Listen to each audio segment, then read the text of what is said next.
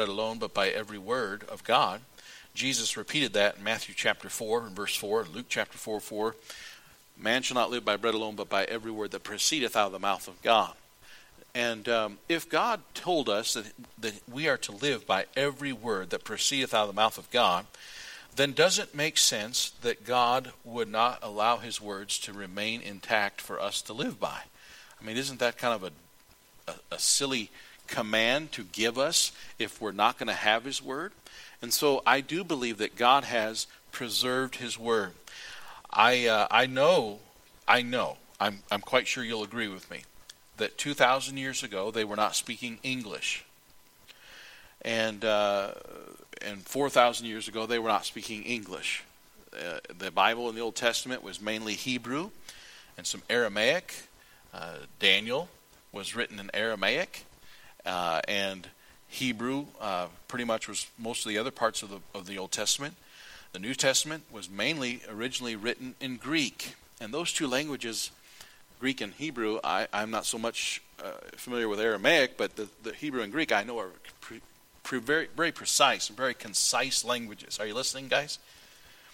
And those two languages, the punctuation and everything about them is very precise. You can't possibly misunderstand because of the way things are punctuated and accentuated in the in the grammar. And people will say, but Greek was more precise than even than English, and, and, and, and maybe that's so. But here's what I know: I know that that nobody really speaks the Koine Greek that was given, that the Word of God was given 2,000 years ago. And yet, in Psalm 12, it says this in verse 6 The words of the Lord are pure words, as silver tried in a furnace of earth, purified seven times. Thou shalt keep them, O Lord. Thou shalt preserve them from this generation forever. Some would say that's not talking about the words. Verse 7 is talking about the people in the previous verses, that God would keep the people and preserve them from this generation forever.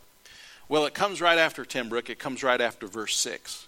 And verse 6 is talking about the words of the Lord being pure words and that he would keep them. I, I just believe that God has kept his word and that we have it in English today. I realize that God didn't deliver it in English, but I do believe that faithful copies, and by the way, when it comes to the Bible itself, nobody has the originals anymore. The originals have just faded away. I mean, they, they crumbled. What, what were they supposed to do with the Bible? They were supposed to use it. And there were no copy machines, there were no printing presses. And so there, it wasn't like they could slap it on a machine and make duplicates and plates and things like that. Every copy was handwritten. And so it was too precious. It was very precious, and there wasn't any there wasn't any Bibles laying around, so to speak. They were being used, and if they were laying around, they were probably because they were corrupt and they weren't translated or copied correctly. So there, is, there are no originals anywhere. So there are copies, and there are vast majority of, of manuscript fragments, not whole books, but fragments and pieces and parts of Greek and, and whatnot. And Hebrew is more intact because of the Jewish nation uh, staying more intact, but the Greek, especially, just fragments here and there. But what we do see is over 5,000 manuscripts that, in the main, in the majority, they agree with, and they come, our King James Bible comes from that same lineage. I believe that 400 plus years ago, God allowed King James and, and, and motivated King James and, and uh, encouraged him to fund the translation of an English version of what all those texts were. And I believe, just as copies continued on the inspiration of God, I believe that the proper translation, just like a copy, continues on the inspired Word of God, and it is preserved for us in the English language. That's what I believe.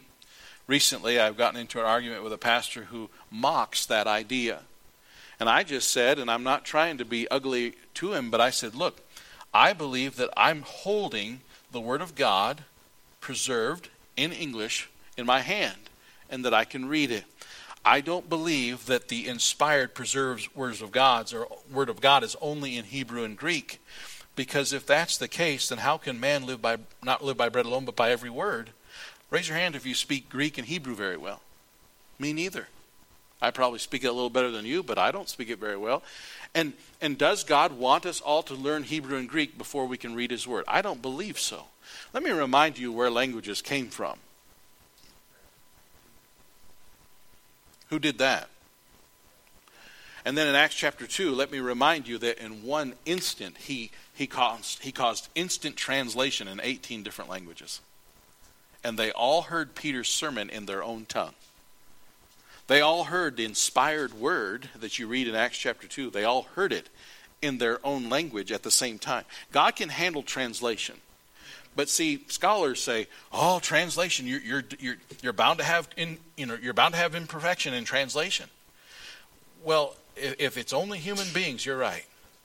But if God's involved with it, it'll be okay. And people can take issue with that. And I, I don't believe that that God had to re inspire the translators 400 years ago. Tibrick, I want you to go back and sit with Sam, okay? He looks very lonely back there, and he's looking like he needs a friend. So I appreciate if you do that for me. And I do believe that God moved those men, but didn't have to inspire, re inspire them. I just believe that God handled them and allowed them to be able to find all the resources necessary for them to translate into English. Now, Someone else said, and I think this is a good point if Greek is the real Bible, if Greek is the real New Testament, and all we have is the best rendition in English, then how come the nation of Greece isn't the greatest Christian nation the world's ever seen? How come the Greek Orthodox Church, who has had Greek for thousands of years, aren't the most Christian church? So, and oh, by the way, you know, you know who is the greatest Christian nation the world has ever seen? The one that was started when this was the only English Bible there was being used. I mean, this was the Bible. and so, I'm just going to start off tonight by saying point number one what do we believe? We believe that God's Word is inspired and preserved. Does every language have a, a good copy? Not yet. But thankfully, the most predominant language on the earth, I didn't say more people speak this language, but in more countries than not, if you can speak English, you can get by versus most any other language. And God has given us, I think, His Word in English, and it's a blessing. And so we believe that God inspired His Word, but we also believe that God preserved His Word. Because honestly, what good is inspiration without preservation? What good is it to say it was inspired, but we don't have it anymore?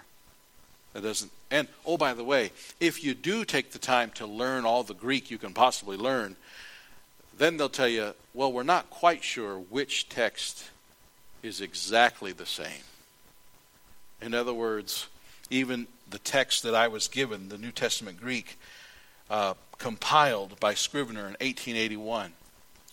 It says in the, in the preface of that book, you open up that Greek New Testament, and in the front it says, This is the Greek text that underlies the King James. All right? But it was compiled in 1881.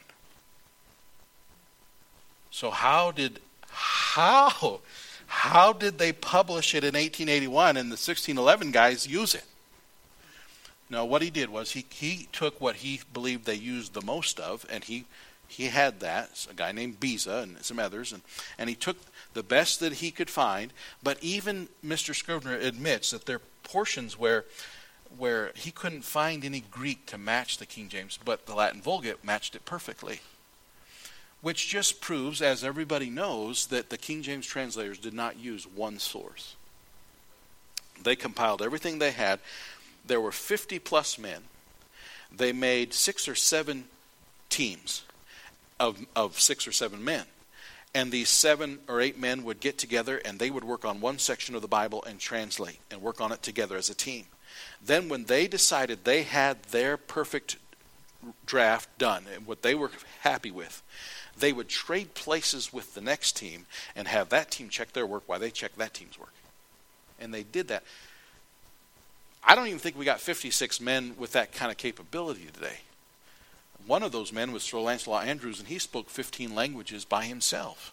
And it was said of him that he spoke them so well you weren't sure which was his actual mother tongue.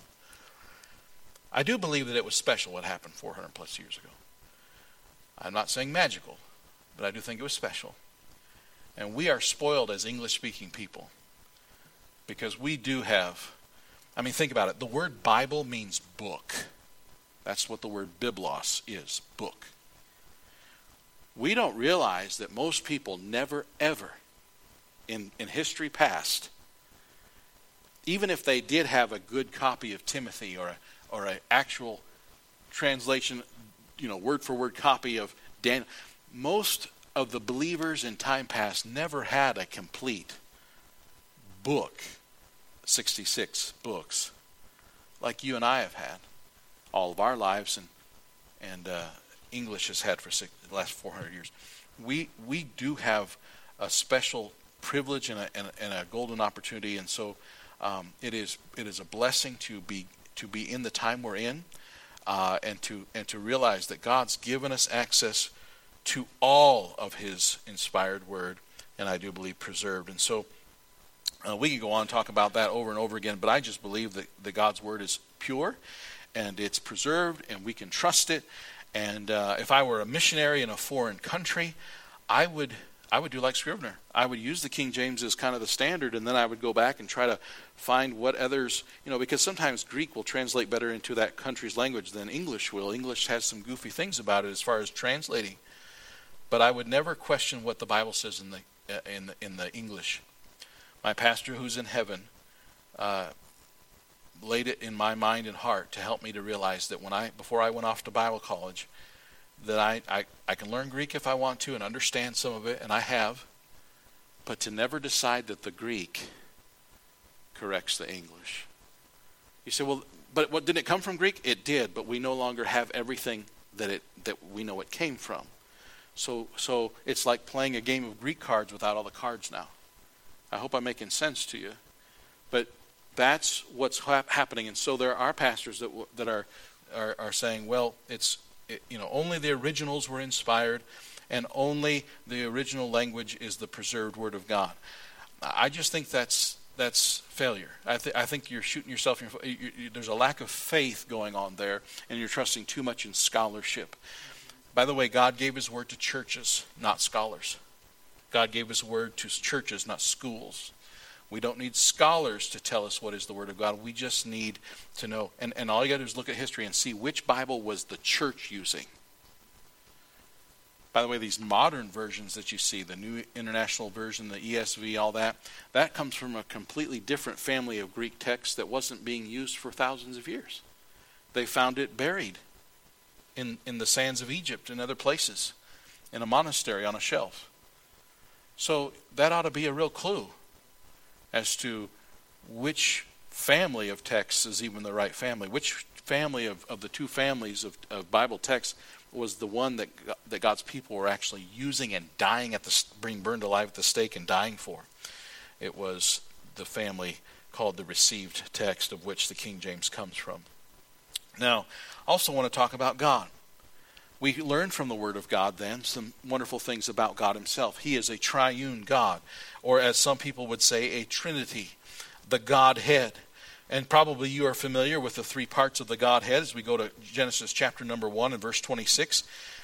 There is God the Father, God the Son, and God the Holy Spirit. And these three are one. Genesis chapter 1, verse 26. When God is creating, God says in his creation, He says, And God said, let us make man in our image. Now, wait a minute. Who is he talking to?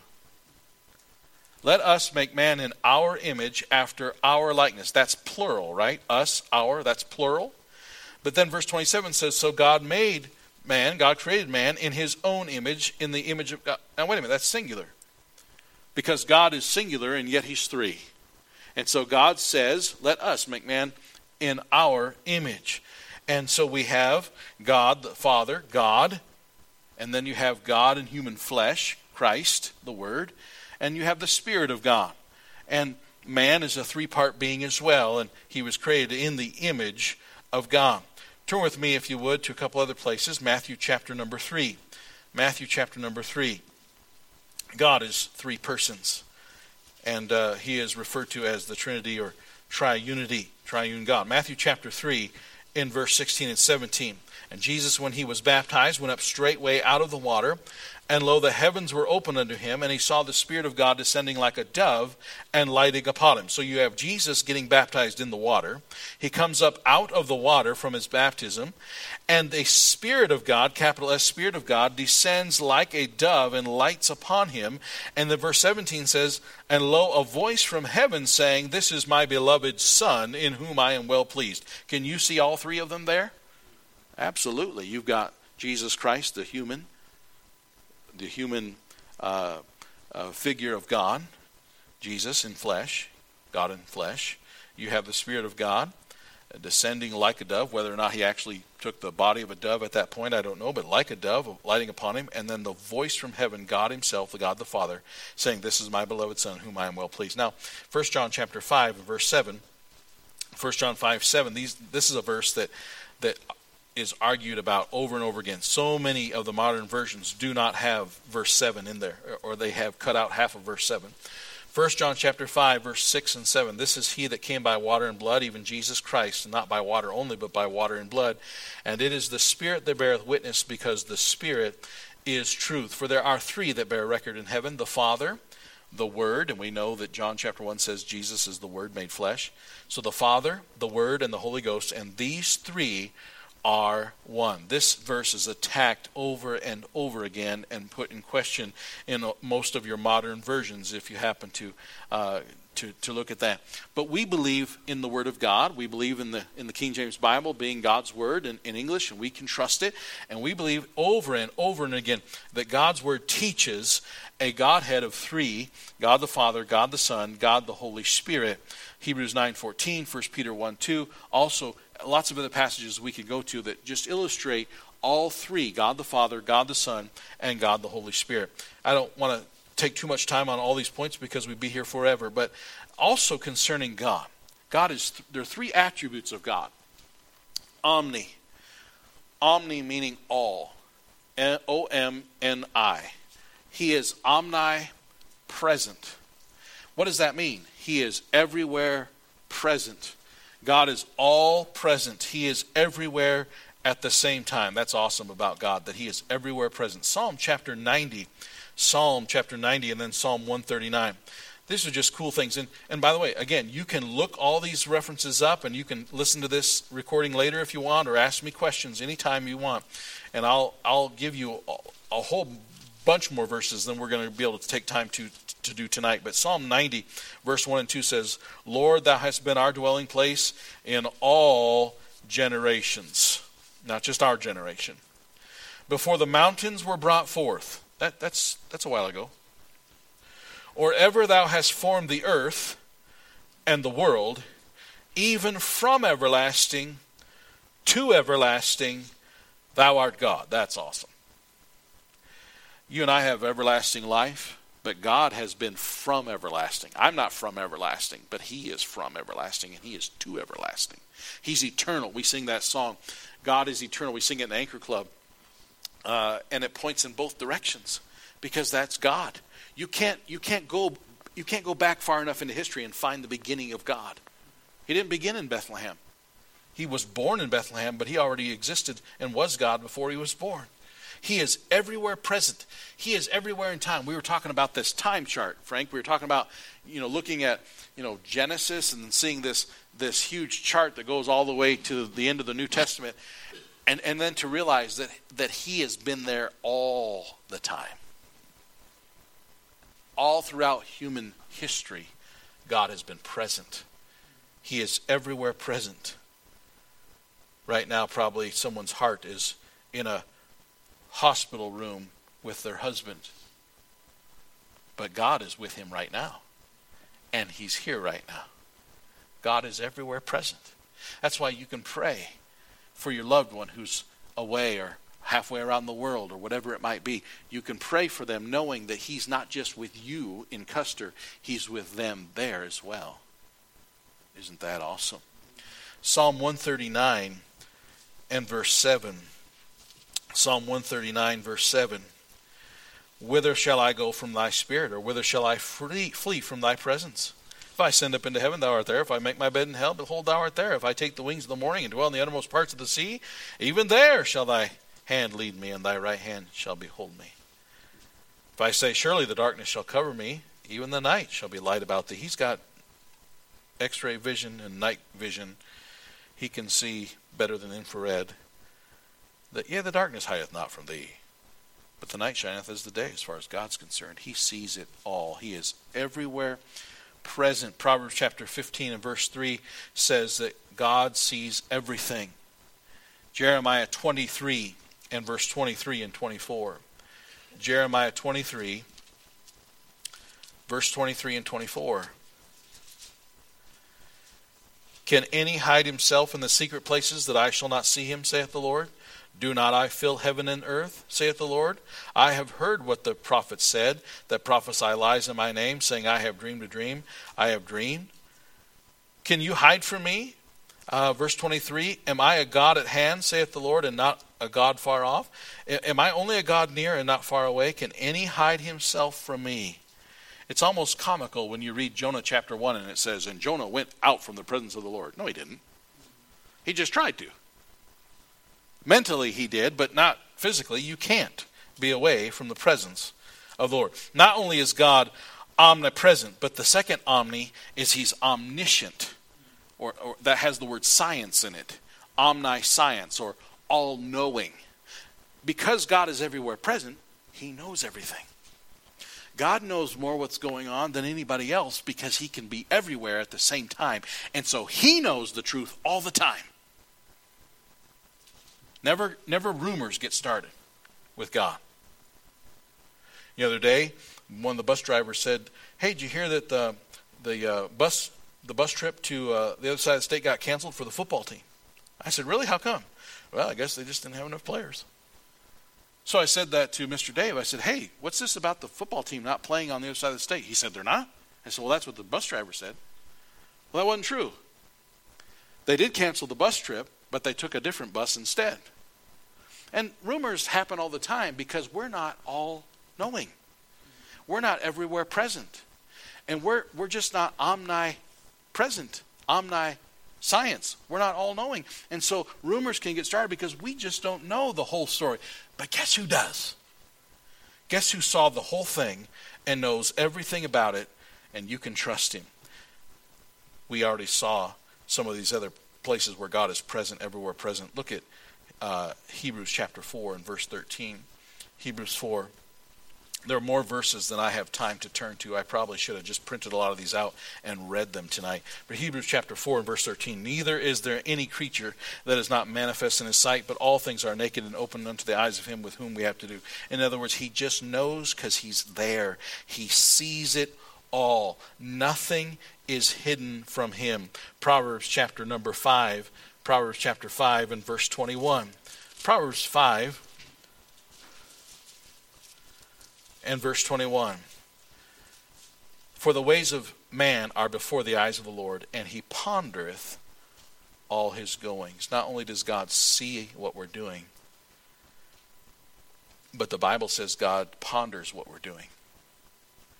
And unlike anyone else, God knows our heart what's special about the Bible is it's not just a history book of facts or of people.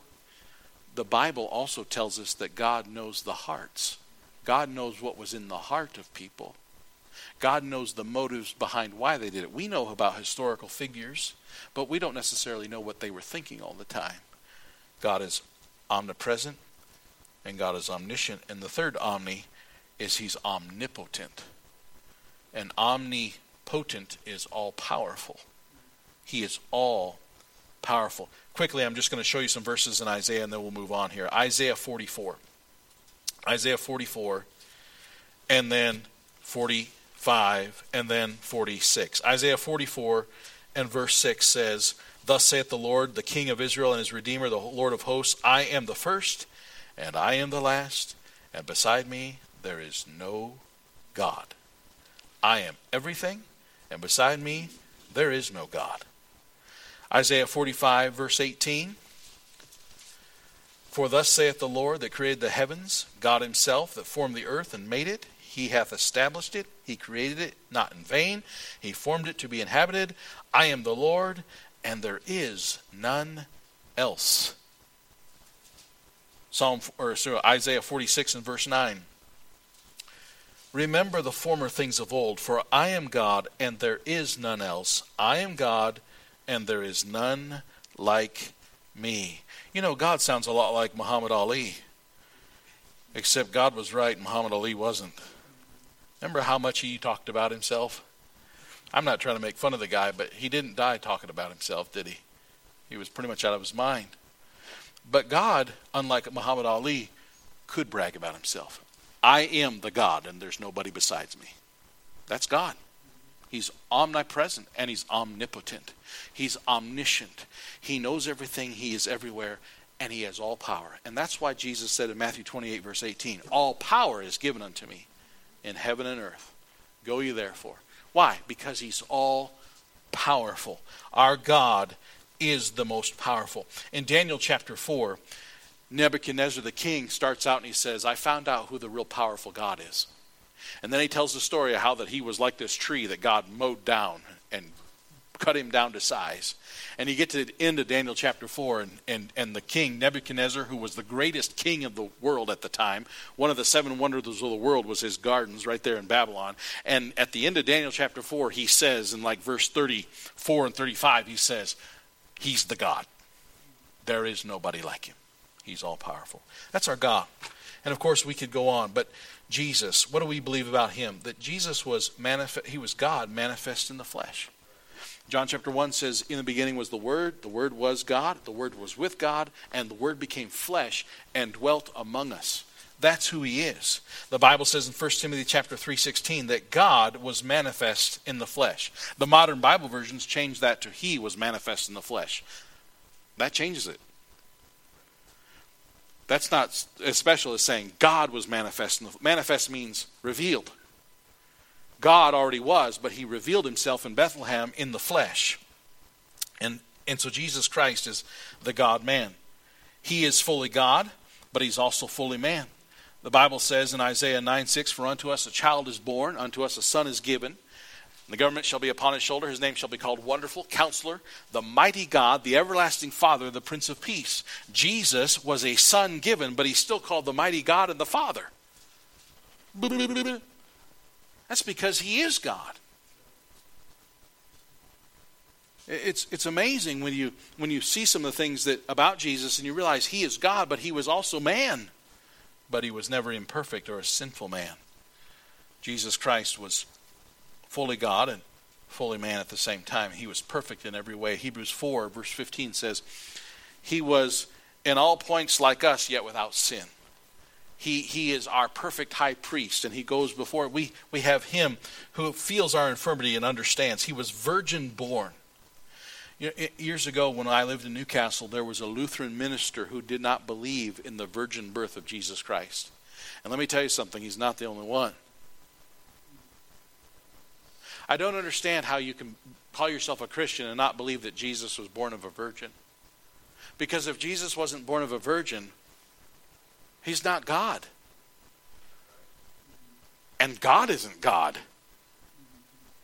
If he said he wasn't, Isaiah 7:14 says, "Behold, a virgin will conceive and bear a son." And Matthew 1 says that prophecy of Isaiah came to pass when Jesus was born. A virgin conceived and bare a son. By the way, the modern versions of the Bibles that are out there say, a young woman will conceive and bear a son. That's not a miracle. Young women conceive and bear children a lot. But virgins, that only happened once. Jesus Christ, virgin born. He is God. That proves his deity and he lived a sinless life. He died on the cross, buried, rose bodily from the dead, ascended into heaven. He's at the right hand of the Father right now. He's making intercession for all of us who are believers, and he will meet his bride, those those of us that are saved, in the air, and will and then he'll return bodily to the earth before the millennial reign and uh, uh, the thousand years to set up his kingdom on earth with those who are his. That's who Jesus Christ is. The Holy Spirit, we preached about him last week. He's also God. But he points to the Lord Jesus Christ. The Holy Spirit is not, his primary duty is to point people to Jesus, not to himself. And he resides in the body of everyone who is born again. And remember, Jesus said, If I, it is expedient for, for me that I go away, expedient for you that I go away, so that the Comforter will come. And I mentioned last week how that Jesus in human form could only be one place at a time. But being God, he knew what was going on behind the scenes. But but what Jesus is saying is as I leave you physically, the Holy Spirit comes and dwells within each one of you. That means that as a believer, wherever you and I go tonight, the Holy Spirit's going with us all at the same time. And then, of course, not only do we believe in God the Father, God the Son, God the Holy Spirit, we believe that man needs to be saved. And unlike John MacArthur, who I had the unpleasant experience of listening to sometimes on the radio this past week, I do not believe in Calvinism. And I do not believe that God predestines some people to be saved and other people to be lost. That really is what John MacArthur believes and what a lot of Calvinists believe is they believe that man is predestined now, I believe that God knows everything. And I don't understand and fully comprehend, and I can't fully explain God and everything about God, and that's okay with me because that means He's bigger than my brain. I just think of it this way I just think that God probably can see two different directions in every person's life based on the choice they make. That's all I can think of. And being God, He knows all, and yet he allows us to have a free will to choose to trust in Christ or not. And salvation is because of the shed blood of Christ. Salvation is a gift of God. It's by grace that we're saved. And certainly God grants us grace and mercy. But I don't believe that God's sovereignty and man's free will are at odds with one another. Instead of being a Calvinist or even an Arminian, I would just say we're biblicists. We just believe what the Bible says about it. Did God confront some people in a special way? He certainly did. He confronted Saul on his way to Damascus. And he said, Saul, Saul, why are you persecuting me? It's hard for you to kick against the pricks, isn't it, Saul? What does that mean? I believe that, that Saul watched Christians die I believe that Saul, we know in Acts chapter number 7, at the end of Acts chapter 7, he watched Stephen get stoned to death. Nobody in here probably has seen someone get stoned to death. But if you have, it's grotesque. I mean, the body is being crushed by big rocks. Not one, but you imagine, imagine a hundred people pick up a great big stone and just smash it on one person. Stephen was stoned to death. And the Bible says that Saul stood there holding all the coats while they did it. And Saul would have watched Stephen look to heaven and say, I see Jesus standing at the Father's right hand. And he would have heard Stephen say, Father, lay not this sin to their charge. They don't know what they're doing. In other words, Stephen was willing to forgive them for what they were doing to him at the spot. And don't you think that started to prick at Saul's heart?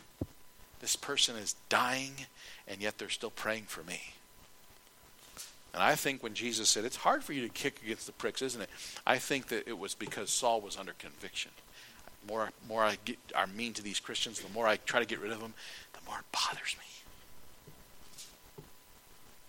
But we don't see we don't see God grabbing Saul by the throat and saying, You've got to get saved, or else. We just see God confronting him. And I believe that happens, and praise God when it does. But I don't believe that God predestines people to heaven or hell. I believe that is a choice that man makes, and that's what we teach here. I do believe because of that that it's the job of all of us to do what Jesus said, and that is to preach the gospel to every creature. We had some visitors this morning, and they were associated, connected to Jeff and Robin, and I appreciate the fact. Jeff said that he would go out to the their home and he would leave a tract and invite them to church. I wonder if you're doing that too. I wonder if you have had someone that has come to church or maybe even gotten saved as a result of your witness. That's what we're supposed that's really what we're supposed to do. I mean, isn't it encouraging to see Ruth's testimony with Anne, her neighbor lady who she's been burned for, who's now getting baptized next week because she got saved last month. Praise God for the for the soul winners, those who are winning people to the Lord. And it's our job to take the gospel to every creature and not just tell them one time and then blow them off, but to just carefully and lovingly and patiently witness to them. And then, as far as salvation, we believe that we're eternally saved from the time that we are born again. We are adopted into God's family, and that's a relationship that can't change. It's just a fact that the Bible teaches that we are we have a relationship, we have an adoption, we are born again. And and just like you are you are born into your family. Delmer's been a Slagle all his life. Who knows? Maybe if you look back far enough in the family tree, there were some Slagles that swung by their necks. Who knows? Delmer can't change that. You can't change your relatives. You're related to your relatives, and that's just the way it is. And the same thing with salvation. When you're born into God's family, you can't change that. You're related. The relationship is permanent. However, however, if Matt Furs gets out of sorts with Tom Furs, Tom Furs can't try to lie and say, Matt Furs is not my son. Everybody knows he is. But Tom Furs and Matt Furs might not have a good fellowship. And when it comes to salvation, we don't lose our salvation. However, we can we can break the fellowship where we're not as close as we used to be with our heavenly Father. We didn't lose our salvation. We didn't lose our relationship. That can, that can't change. But we can become backslidden and lose the fellowship that we once have. And that's why First John talks about if we walk in the light as he is in light, we have fellowship. And we confess our sin. He's faithful and just to forgive. So when it comes to salvation, we don't believe that we maintain good works to, to stay saved. But we do believe that we maintain good works to stay in good fellowship with God. And if you've had good fellowship with God, you know what happens when it's not there. It's just not the same. It's not right. It's cold. It's dark. All right, we need to keep going. Let's go on to uh, Matthew chapter number 16. Matthew 16. We could talk all night about everything the Bible teaches. It's, it's not possible to rehearse it all. But I think it's good once in a while for us to just remind ourselves so, what do we believe? Because it's really not very good. No, it's not good at all for you to say, well, well, I just believe what Pastor Matt believes. That's not good. And it really isn't even good to just say, well, I just believe the Bible. Well, that's good, but what does that mean? Can you show me in the Bible where you believe what you believe? So in Matthew 16 and verse 18, it says, And I say also unto thee that thou art Peter, and upon this rock I will build my church, and the gates of hell shall not prevail against it. The conversation just before that was about uh, Jesus and who he is. And uh, he said, Who do you say I am? Verse 15. And Simon Peter answered and said, Thou art the Christ, the Son of the living God. A lot of times Peter said dumb things, but that time he said a really smart thing. Thou art the Christ. And so Jesus said, Blessed art thou, Simon Barjona. And then verse 18 he says, I say unto thee that, that thou art Peter, and upon this rock that you just said of me being the Christ, I will build my church and so the church is his church. Now, if you've been hanging around here for any length of time, you probably know the word church also means assembly. This is why we emphasize local church.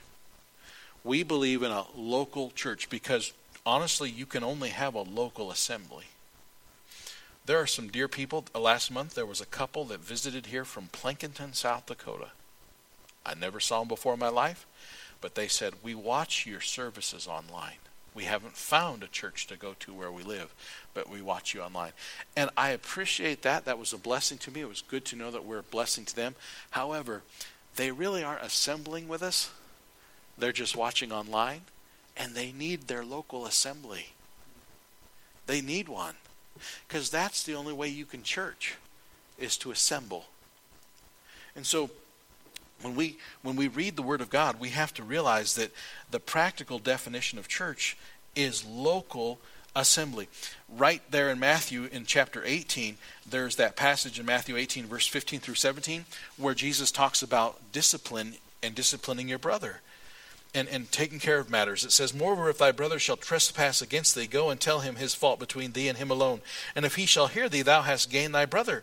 But if he will not hear thee, then take with thee one or two more, that in the mouth of two or three witnesses every word may be established. And so, when it comes to issues that we need to deal with, we deal with them personally, and we try to take care of, of, of the situation between them and us. That wipes out any gossip and rumor, doesn't it? If someone's offended you and, or you've offended them, you just go straight to each other and you just talk to each other. And then if they won't listen, then you take one or two more, and in the mouth of two or witnesses, every word can be established so that it is verified what's being said. And then if they still won't listen, verse 17, and if he shall neglect to hear them, your little group that you brought, tell it unto the church. But if he neglect to hear the church, let him be unto thee, and he the man in public. So, if you've taken a few wit- witnesses with you and you've gone back and tried to reason with them from the Bible why they need to get things taken care of and be right, and they still won't listen, then you bring it before the church. And if the whole church won't have a motivation and won't have a persuasion over them, they won't listen to the entire church, then the whole church is supposed to say, hey, you need to be kicked out of the membership of the church. You need to be considered removed from our church membership until you can get things. Because that's not how you ought to behave. And you're not listening to what the scripture says. So, that's how a local church should operate. But but what if you believe in a universal church? What it's a universal church? Well, that that's what that's what the standard belief is among people who call themselves Christians. Did you know the word Catholic means universal? And the Catholics think that the Pope is the pastor of the church. But 99% of all the Catholics have never met the, their own pastor. And they never have assembled in Rome. And they really aren't a church. What I believe the Bible teaches is a universal family. In other words, there are Christians that live in Custer and they go to Mountain View Baptist Church. But then there are Christians that live in Maryland and they go to some other church. And there are Christians that live in North Dakota and they go to a church. And there are Christians that live in Texas and they go to a church. And there's Christians that live in Wyoming and they go to a church. And we're all the same family. We all belong to the same Christian family. But we're not all of the same church. Does that make sense? Now, how do you practice what we just read, where you, you tell it to your brother and you go with a few others with you and you talk to your brother? How do you discipline a brother if it's a universal church? You can't. So, the practical use of the word church, Jesus is obviously talking about a local church. In other words, folks, Mountain View Baptist Church in Custer, South Dakota has its business and has to deal with its own issues. But Mountain View Baptist Church is not really they have no business in whatever goes on in the churches in Rapid City or the churches in Wyoming or the churches in North Dakota. That's that local assembly's business. Pretty simple. And when you read the whole New Testament, you read about the church at Philippi. You, that was the church located in Philippi. Or the church in Colossians was the church that was meeting in Colossae. Or Philemon the book of Philemon, that's written to the church that was meeting in Philemon's house. These are all local assemblies that met in their own local areas, and Paul, being an evangelist, would, would travel from church to church, but he was not the pastor of any of those churches. But he would ordain pastors in those cities to be, like Timothy and Titus, to be the pastors in those local areas. And so we believe concerning church that it has to be local. Now, one day the church will be universal, it will be assembled all universally. Hebrews chapter 12 says the general assembly and church of the firstborn, it will be all one. See, one day Jesus is coming back, and all the believers, the whole family in heaven and earth, the whole family will be assembled together. And that will be the one and only, first time ever and last time ever, universal assembly. But until then, we have to practice something called local church.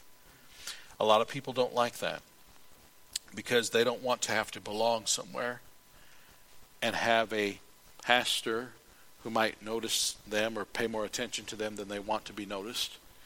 Or, or, or then to have to rub shoulders with other human beings who aren't perfect. And so it's much more convenient to just have a, an idea of a universal assembly, which isn't possible, and not have that local church authority and a local church uh, supervision. This is real dangerous when they start doing stuff like that. I'll mention a name that a lot of us know, and we really like him. He really is a blessing. He's still a blessing because of how much he recorded of himself. But he messed up by not having a local church, and that was Kent Hovind. Kent Hovind was, was a great, probably the greatest creation evolutionist representative I've ever seen. But he never saw the need for him being underneath a local church and a local church pastor. I think that was the beginning of his mistakes. And I do think other Christians make big mistakes when they refuse to belong and to submit to a local church authority. When when we ordain someone to be ordained out of this church, we're saying we, the congregation, believe this person to be called of God and sent out by us to serve under our local assembly. And that's what you find in the Bible. Look at Acts chapter 13. I'll not go much longer because I don't want to keep us here all night. But Acts 13, it says in verse 1 Now there were in the church that was at Antioch certain prophets and teachers. This one church in Antioch, one of the greatest New Testament churches there was, certain prophets and teachers, as Barnabas and Simeon, that were called Niger and Lucius of Cyrene and Manaen, which had been brought up with Herod the Tetrarch and Saul. And as they ministered to the Lord and fasted, the Holy Ghost said, Separate me, Barnabas and Saul, for the work whereunto I have called them. And when they had fasted and prayed and laid their hands on them, they sent them away. And then you know what Barnabas and Saul did? They traveled all around the Mediterranean and all through Asia Minor, and they just started preaching and they just started evangelizing, and they were kind of like missionaries. The word missionary is not in the Bible, but the word evangelist is in the Bible, and that's really what they were doing. They were just starting churches and witnessing to people and seeing people saved, and they get a they'd see them baptized. And because they were ordained, they had the permission of Antioch Church to be baptizing and so they were baptizing and establishing churches and leaving a young man like Timothy or Titus to be the pastor there. And they'd go on to the next town and they would just start preaching and, and see people saved. And, and wherever God led them, that's where they were going. And that's how all these different missionaries that we support right now, that's how they got started. They grew up in a church somewhere, they got saved in a church somewhere, and that church sent them out. And they maybe you went to other churches and asked for support, but they have a home church and a home church pastor. Years ago, Brother Bill Smith, who's going to be with us this coming week, said to me, Now, my pastor in Ohio is my pastor. And if my pastor in Laurel, Ohio calls me and says that I need to come home because there's an emergency back home that needs to be taken care of, he said, I'm going to have to leave Vacation Bible School in the middle of the week and go. If that's what my pastor said to do, I'd do it. Of course, I swallowed hard because I'm not very good at vacation Bible school like he is. But I understood him because he respected and understands that that is his pastor and that is his church. It's a safety for a missionary, a evangelist, to have a local church to pay attention to them. We're going to run out of time, so I'm not going to give you much more, but let me just say this. There are two offices in the church pastor and deacon. Sometimes the word pastor is also the word bishop or elder, but pastor and deacon. And, and those are the two positions that the Bible talks about. Now, we've got other things that we've got teachers, and the Bible does speak of teachers, but as far as an actual office, there's pastor and deacon. This coming winter is when we need to nominate and vote on our deacons again, or deacon. And pastor and deacon are the two offices, and I believe that that a healthy church needs to do exactly what Acts 13 did and pray and fast. And pray that God gives you the right men to be in those offices. And pastors and deacons are men that God uses and helps to lead and guide. And let's say that let's say that that, that wasp nest that's hanging in my tree explodes tomorrow and I get stung 42 times and I go to heaven, then it's going to be up to the men of Mountain View Baptist Church to find the new pastor. And so we need to take our job seriously. Because if you find the wrong pastor, it really has a, a consequence to it. And and if you find the right pastor, it has a consequence to it. And the same thing with deacons. Sometimes deacons can get a little too big for their britches, and that's, by the way, why we every two years revote, because there are some churches that have lifetime deacons. And what's scary about that is, is that if they're a lifetime deacon, they can just start running the show, and that can be scary. That can be a concern where my wife grew up, there is a little country church where they have lifetime deacons. And there are deacons, and I'm not kidding, that show up for Sunday school and teach their Sunday school class and then go home. Don't even stay to listen to the pastor preach. And they can't get rid of them because they're lifetime deacons. Stuff happens when you get away from the Bible and you, and you start to get too much uh, human error involved. But what's our job of a church? To glorify Jesus to edify the saints, build up the Christians, and then to evangelize the lost. That's our job. That's what we're here for. So, what's the purpose of ordaining a young man like we might do this coming week? It's to do those three things to glorify the Lord Jesus Christ, to edify believers, and to evangelize the lost. Don't tell him I said this, but Brother Bill is getting old. He's a grandpa. He's 55. Some of you think that's young, but he's 55. He's not as energetic as he was when I first met him 20 years ago when he was 35. And he doesn't have as many little helpers helping him anymore either. They've all grown up and gotten married or moved away. Brother Bill is praying for some young man to take over some of what he's been doing. Maybe the Lord would have Joshua do that. But if Joshua did that, he'd need to do it out of a local church, his home church. So that other churches would have the assurance and confidence that this, this Joshua has an authority over him and he's not just running around like a maverick doing his own thing. So you and I, when we when we confront him and ask him questions about what do you believe and what do you believe about church, what do you believe, before we lay our hands on him and pray over him, we're assured that we understand what his role is and his job is as an ordained person. Lastly, and I'm done, we need to also re- remember that we, we as believers are to be separate.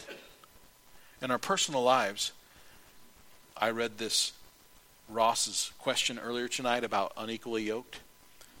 We, we have a responsibility to stay separate in, in certain things. Now, we need to separate from unbelievers in behavior, but not in witnessing. Otherwise, we'd never witness to people. God wants us to talk to unsaved people, but not be yoked with unsaved people. And we also need to recognize the, uh, the need to stay separate uh, concerning believers who are disobedient to the word. Remember, we read in Matthew 18, if, if they decide they don't, they're rebelling and they don't want to listen, then we have to say, I'm sorry, you're, you're, we're going to have to treat you like a heathen and a publican, like someone who isn't right with God. And we're not going to be able to fellowship with you like we used to. And hopefully that'll change in their hearts and they'll get right with God. There's personal, but then there's also ecclesiastical or church separation. We need to recognize in, in today's world that not everyone who claims to be a Christian or not everyone who totes a Bible is necessarily following the same doctrine. Just because people are getting baptized doesn't mean they're saved. We hope they are, but we all know that sometimes baptism is not necessarily something that people are doing because someone got saved. They're getting the cart before the horse. And there's lots of weird doctrine that's out there today. We need to be careful that we stay separate in what we do as a church. We fellowship with other Baptist churches. We drove clear across the state, and our kids fellowship with another Baptist church across the state. And of course, we do that. We'll do it again next month. but we need to be careful in in our separation that way. And then political.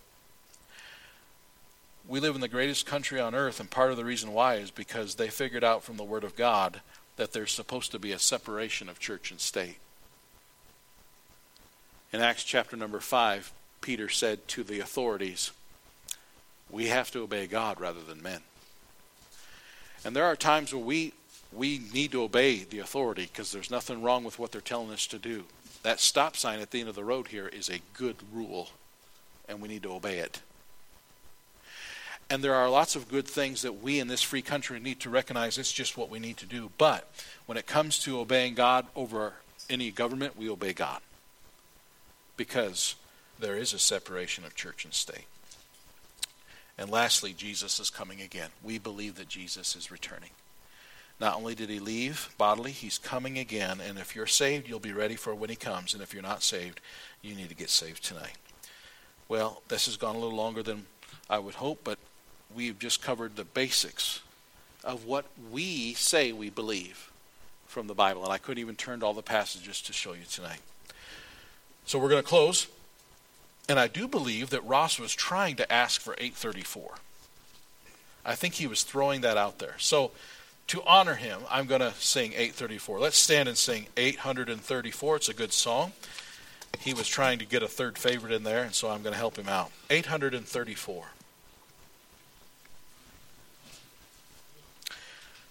Don't forget Wednesday, and then don't forget Saturday, and of course next Sunday. Looking forward to this day, the unclouded day. No more clouds, no more problems, no more trouble.